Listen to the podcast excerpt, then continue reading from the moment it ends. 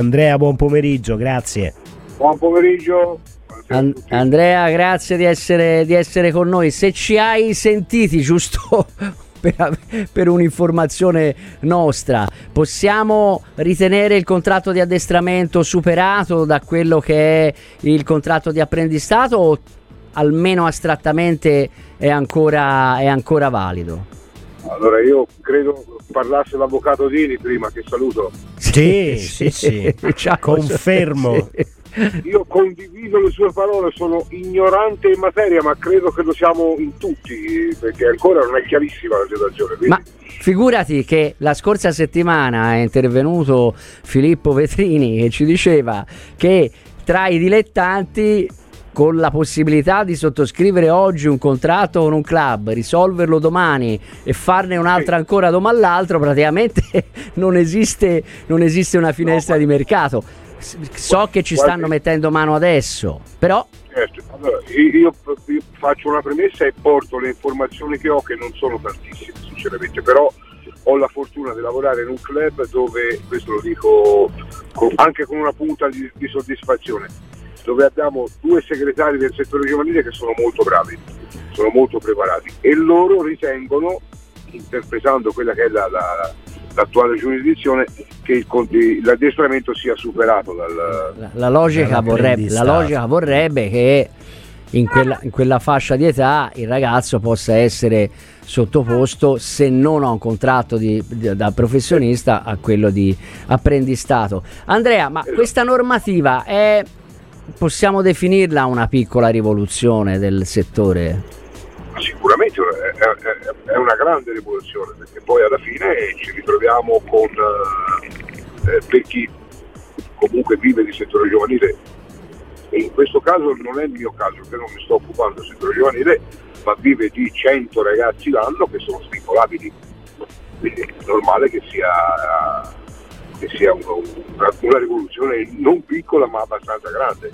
Certo, ma a maggior ragione Andrea se andiamo a guardare i club professionistici perché cioè, eh, è come cioè, abbiamo, abbiamo per la prima volta e forse anche per l'ultima, comunque una scadenza collettiva al 30 giugno 2024. Quindi eh, è, un mer- è, un mercato aperto adesso perché. Perché costantemente. Astra- astrattamente, sì, ma non costantemente. Io penso che, che poi le, le, i club dovranno avere il tempo di metabolizzare oggi, decidere, decidere un po' oggi quali giocatori mettere sotto contratto, quali, a, a, quali fare il, il, contratto di addestramento, quali, quali, liberare. E poi però diventa una, una, una girandola questa, questa qui, perché astrattamente tutti i club potranno andare sui migliori e i migliori del, de, degli altri club, no? Io vado un pochettino controcorrente Beh, in, tutti, in tutte quelle che sono le sfaccettature e dico il pensiero mio diretto. Bisogna partire da un presupposto che è quello di dire era giusto, a questo punto bisogna dire era giusto avere un vincolo e qui ci possiamo fare mille domande e dare mille risposte, no? Perché comunque diciamoci la verità, perché non è che ci, se no ci prendiamo in giro. Ora io non parlo della Fiorentina, dell'Empoli, del Milan, della Juve, dell'Inter, ma sul fatto del vincolo credo l'avvocato annuisca, anche se non lo vedo, tanti club, compresi molti club professionistici, ci hanno giocato sopra. Ah, sicuramente. Sei vincolato per me, la dico in maniera chiara eh, perché tanto a me Sì, sì, no, no, ma ti, ti, ti apprezziamo per, per questo. Eh. E magari qualche club di Lega Pro o di compagnia bella diceva ok ti do il cartellino al genitore e mi porti i soldi mm. molto semplice nei dilettanti ancora di più. Questo è un eh. dato che eh, se vogliamo far finta che non c'era, facciamo finta, ma non era così. Quindi questo, e, ripeto, non parlo dei club strutturati in una certa di maniera. Di prima livello, dai. Sì, però lav- su larga scala era così. Esatto, io ho lavorato per tantissimi anni a Empoli, ho fatto responsabile a Siena e ho riportato la stessa mentalità a Siena. Se il giocatore eh, non ha più un interesse tecnico da parte del club, si svincola, appunto, finita. E questo era quello che facevamo a Empoli, di questo devo dire grazie a Pino Vitale, e poi me lo sono riportato a Siena. Punto. Poi c'è un altro aspetto, succede che tutti liberi, diciamo così, è chiaro che eh, i club, questo poi però è il terzo punto, i club faranno la gara a contrattualizzare, chiamiamo contrattualizzare anche se non è il termine giusto, i giocatori che ritengono più bravi. Benissimo. Eh, poi c'è un altro aspetto, tutti liberi si apre una guerra che è fatta da, dalla terza parte del calcio. Diciamo, anche lì siamo sinceri, siamo realisti. Eh, Procuratori, no, Andrea? Esatto. Mm. Io ti porto X perché X è libero, non lo faccio firmare e diventa un'asta.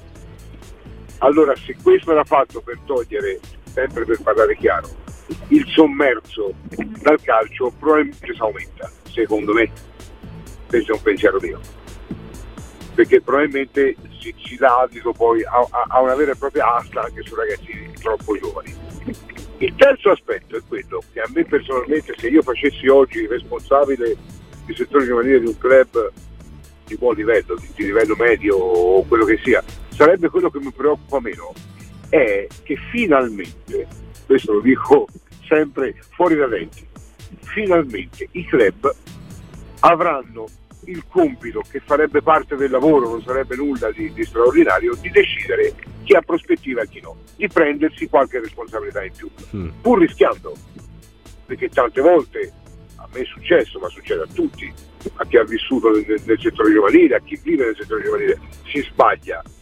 Certo. Però facciamo le cose serie, cioè facciamo il vincolo all'epoca, il contratto adesso, chiamiamolo quello che vogliamo, in questo caso il contratto, a quelli che riteniamo di prospettiva. Poi si sbaglia? Amen. Però prendiamoci la responsabilità, perché se no il rischio qual era fino ad ora? O di non farlo a nessuno o di farne troppi. Mm. Per la paura che te lo porta via, che succede, ma chissà, allora poi diventa un mondo che... Cioè, se sa paura del lato economico, quindi di fare troppi contratti, è una visione di settore giovanile che non ha futuro perché i club stranieri quando, quando, hanno 10 giocatori che ritengono, non che sono forti, che ritengono forti, punto in prospettiva, li contrattualizzano. Eh. Tutte e 10. Quindi, quindi, Se ne sbatte su 10 è, un, è, già un bel risultato, ci mancherebbe, però un po' di freddo.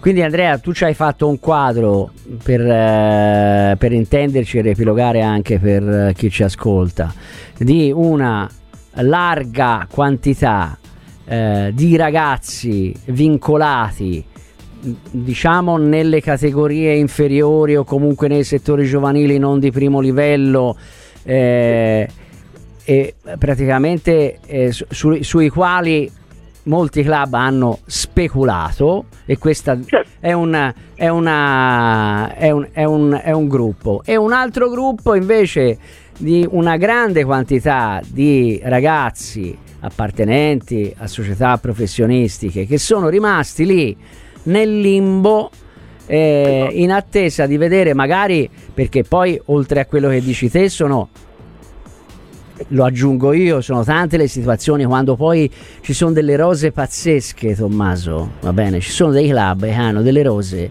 per categorie che non hanno senso, mm. quindi ci sono giocatori che stanno a convitto a scuola e non vedono no. il campo mai mai lo vedono. E loro capito? per primi sono demotivati ecco. alla lunga. Eh, ci sono anche tanti ragazzi che rimangono, rimangono, in un club per poter dire sono tesserato, perché forse hanno la tuta e la maglietta d'allenamento, ma anche questa cosa è una cosa eh, che deve bene, essere... Certo. Che, che, deve essere non debellata li, li fa crescere. E, e, eh, e, poi magari forse liberandoli si andrà anche a migliorare non me ne vogliano i veterani della serie D ma anche le serie, le serie sì, dilettantistiche sì. di, primo, di, prima sì. fascia perché potrebbe va, esserci un ricambio ci vanno, ci vanno più giovani può darsi e poi i vecchioni certo. andranno a fare gli amatori ecco insomma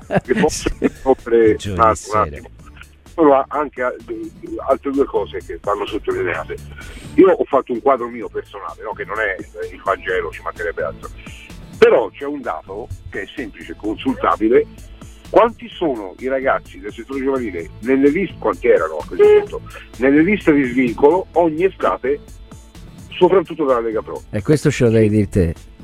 Tanti. Centinaia, perché uno prende la lista di svincolo di, di, di, qualunque mese di luglio è impressionante vedere società di sci che svincono 40, 50, 60 ragazzi. Allora vuol dire che si è fatto un giochino diverso. Ok, è normale, no? È ovvio. Poi sul discorso della poca lungimiranza, secondo me, dei club anche di prima fascia, è dire ho paura, faccio 50 contratti, ok, benissimo, può stare, no? Mi sembra eccessivo sempre ma poi questi hanno un costo, ma non è il costo del contratto, perché poi li devi mandare a giocare in C e li devi pagare te, perché se no non li prende nessuno. Certo. E siamo... Cioè, era il cane che si mordeva la coda, era o è, vediamo che cambia, io credo che poi... Vediamo che succede, ma... però onestamente cioè, io vedo la vedo così e non la vedo nemmeno come, sì, è una rivoluzione chiarissima, ma che può essere sfruttata al meglio. Però, cioè, al, que- sì. da chi fa il settore giovanile per fare il bancomat della prima squadra, tanto per riparlare chiari, eh. allora siamo avuti a capo un'altra volta. Eh. Sicuramente è più, è più virtuosa. Questo l'ultimo aspetto che hai toccato, cioè della eh, valorizzazione, chiamiamola così, dei calciatori giovani sotto contratto che vanno alla prima esperienza in una categoria inferiore, io credo che quando li avrai messi sotto contratto la modalità eh, più o meno rimarrà la stessa anche perché società di categorie inferiori hanno bisogno di risorse, non hanno le spalle sufficientemente larghe per sostenere eh, un, un uh, monte ingaggi eh, normale per cui credo che questa non si eliminerà. Però quindi è lecito ipotizzare al di là del, del fatto che la, la accoglie con favore che i club saranno chiamati forse, forse a spendere di più? Oggi come oggi forse si considerano svantaggiati generalmente perché mm. la novità la considerano un problema, ma andranno anche a spendere di più secondo te? Non lo so se spendere di più, probabilmente, probabilmente usare meglio le risorse sì, perché poi alla fine si arriva al punto di dire ok, eh, io società X eh, reputo, ripeto come ho detto prima, con un margine di, di errore che è, è sempre alto, no? di fare il contratto a 3 anziché a 10 ragazzi della primavera perché li ritengo di prospettiva importante e li faccio a 3. Eh, cioè, poi ragazzi, perché poi il calcio, lo sport, non il calcio, è anche, o dovrebbe essere anche meritocrazia. Eh. Cioè, se un dirigente fa questo lavoro si deve anche assumere le proprie responsabilità sapendo certo. di sbagliare, ci mancherebbe altro perché poi noi eh, a Empoli abbiamo fatto cose straordinarie che si sottolineano sempre, ma anche tanti errori. Ci mancherebbe altro, no? Ma questo credo avvenga ovunque, nel senso chi prende eh, responsabilità, no? si, assume responsabilità, poi eh, più bravo è quello che eh, sbaglia meno. Che, più, che quello che sbaglia meno. Però fa parte eh. L'importante è fare le cose con serietà. Io io ripeto, sono a Benevento, non sto vivendo il settore giovanile, vivo la primavera perché chiaramente la primavera è talmente vicina alla prima squadra che comunque sia devi conoscere, vedere e sapere chi sono i giocatori. Noi ad oggi abbiamo tirato una riga non più tardi di due settimane fa con Marcello Cardi dicendo ok, noi riteniamo che in questo momento in primavera ci siano tre ragazzi da contratto. Punto ne riparliamo fra tre mesi, fra tre mesi magari sono quattro. Certo. Intanto questi tre li blindiamo, tra virgolette. Poi ci sarà un quarto che diventa giocatore dall'altra parte? Beato lui. Avremmo sbagliato noi. Però se no, soprattutto la cosa più facile quale sarebbe? Fare 20 contratti al minimo federale, a posto siamo. E poi si illudono i ragazzi, si rimettono in un mercato dove se io voglio dare un ragazzo in in C. Mettiamo che io sogno il prossimo anno sono in B. E devo dare un ragazzo in C alla, alla Recanatese piuttosto che al Pontedera, mi costa. Allora che è servito? Sapendo che non ritornerà mai in rosa col Benevento, perché lo so già. Allora lo faccio per paura? Che logica c'è? Certo. Sì, sì. Andrea, un'ultima, un'ultima battuta. Eh, nel, anche se diciamo oggi non ti occupi di calcio giovanile, ma lo hai fatto. Lo, lo, segui e poi l'hai fatto per tanto tempo. Ormai eh, abbiamo il problema dello straniero, no? Poi addirittura il problema, c'è chi lo vede come un problema, chi lo considera risorsa, un tabù, chi lo considera certo. una risorsa. Eh, ecco, te pensi che questa eh, novità del, di, di, di, questo nuovo regime eh, normativo possa eh, cambiare qualche cosa anche verso, verso i ragazzi che vengono da, no. da paesi esteri? Peggiorerà. E che vuol dire peggiorerà? Cioè più stranieri? Cioè, si, aumenteranno, si aumenteranno gli stranieri? Allora, partiamo da un'idea. Perché e... le primavere? Parliamo, partiamo dalle primavere perché sono l'età, l'età dove comunque ci sono quei ragazzi che arrivano dall'estero, non stranieri, sono, è diverso, no? Che arrivano da campionati esteri. Perché? Certo evidentemente perché va bene così, evidentemente perché si fanno operazioni borderline, si può dire. Io mm-hmm. però avrei un'osservazione a farti, però intanto te la faccio finire questa cosa. Eh, la può fare. No, no, no, perché no, ti dico, allora, questo lo dico per esperienza, ci sono dei contesti nel uh, Lussemburgo, Belgio, Olanda, dove il ragazzo magari è messo in condizioni di stare con la prima squadra prima, di esordire prima e poi ti devo dire, fran- devo dire francamente, hanno un atteggiamento eh, di serietà eh, eh, rispetto all'impegno che prendono e magari al lavoro che fanno, che sono anche dal punto di vista mentale più predisposti. Non si sentono calciatori, vivono l'esperienza come una, un'occasione straordinaria, capito? E, Ma e, lì temo questo, si vada nella sociologia. No, però, no, però per rispondere ad. Andrea, da questo punto no. di vista il calciatore, il calciatore è un passo avanti rispetto ai nostri. No, no, ma non era, non era, io non, non, non, partivo da quell'idea perché par, parli con uno che a Empoli si è inventato il mercato estero del settore giovanile perché non esisteva. Quindi io sono assolutamente perché lo straniero spesso, molto spesso, e apprezzo il discorso tuo, non farò piega, è una risorsa anche per i ragazzi italiani. Quando poi si esagera, certo. il mio che viene è pensare che i motivi siano altri. Io certo. a quello sono spiegato male io. No, no, no, no, e sono io che volevo aggiungere un altro elemento di sì, riflessione, sì. dai. Ma è molto chiaro tutte e due le posizioni. Però lo straniero, ti faccio alcuni esempi, vi faccio banalissimi, no? quando noi abbiamo preso Brugman, che in quel momento era un giocatore top a livello giovanile, chiaramente mondiale, perché aveva vinto con l'Uruguay la Coppa America, Under 15 e compagnia bella, era un valore aggiunto anche per i ragazzi italiani se io prendevo Brugman e altri sette giocatori uruguayani, forse c'era qualcosa sì, sì. che non tornava, no? Certo, allora, poi, poi, avresti avuto un problema nel, nel, nel, nella, nella, squadra perché avrebbero fatto un bel gruppetto. Un bel clan eh, sudamericano, però è, è, molto chiaro, sì, l'esempio che no, ci ha fatto Andrea. Eh, no, ci, ci, si racconta le novelle che non è, eh, fino ad ora siamo stati chiari, no? È, è molto chiaro che alcuni club italiani, e i nomi non si fanno, fanno quasi esclusivamente mercato estero. Perché? Solo perché sono più bravi all'estero? Questo vale per la prima squadra e per il settore giovanile. Eh, o sì, perché sì. è più facile fare qualche accozzaglia all'estero? Punto di domanda. E questo in barba a ogni valutazione eh, tecnica eh, insomma, che si sì. possa fare. Sì. Eh, anche su dei basta guardarsi intorno. Eh, già, per, già per tesserati.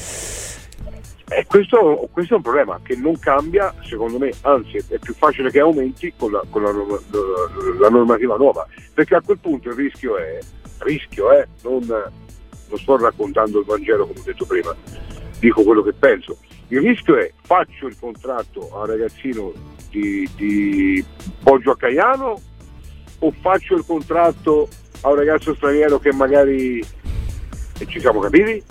Sì, certo. Mm, non, non ci nascondiamo dietro. No, eh, sai, qui, qui, qui, c'è anche una, una, una, parola che si chiama etica e poi ogni, ognuno, ognuno alla, ognuno alla sua, regola, esatto. ognuno, alla eh, sua. Si va eh, sul personale. Però diciamo la deriva del paese è piuttosto, è piuttosto evidente.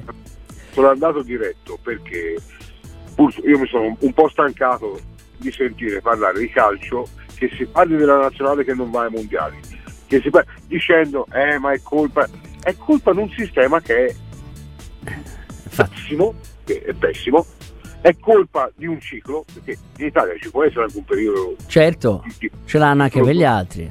Cioè, si è avuto già negli anni 60 eh, l'eliminazione della Corea, ci mancherebbe altro. Quindi, però cioè, tutte le volte si cerca non si, non si, cerca mai la soluzione del problema, no? Certo. Si cerca di dire, quello è il problema, eh, ma è colpa del eh, è sempre colpa del problema. Eh, certo. Eh, magari invece non è proprio così, ogni tanto a trovare qualche soluzione. In Italia siamo campioni del mondo nel non trovarle, mm. questi siamo i signori. Ma non nel calcio in generale. In tante altre cose sono d'accordo. Andrea, grazie mille, è sempre un piacere. Grazie infinite. Buona serata a tutti. Alla prossima, grazie Andrea.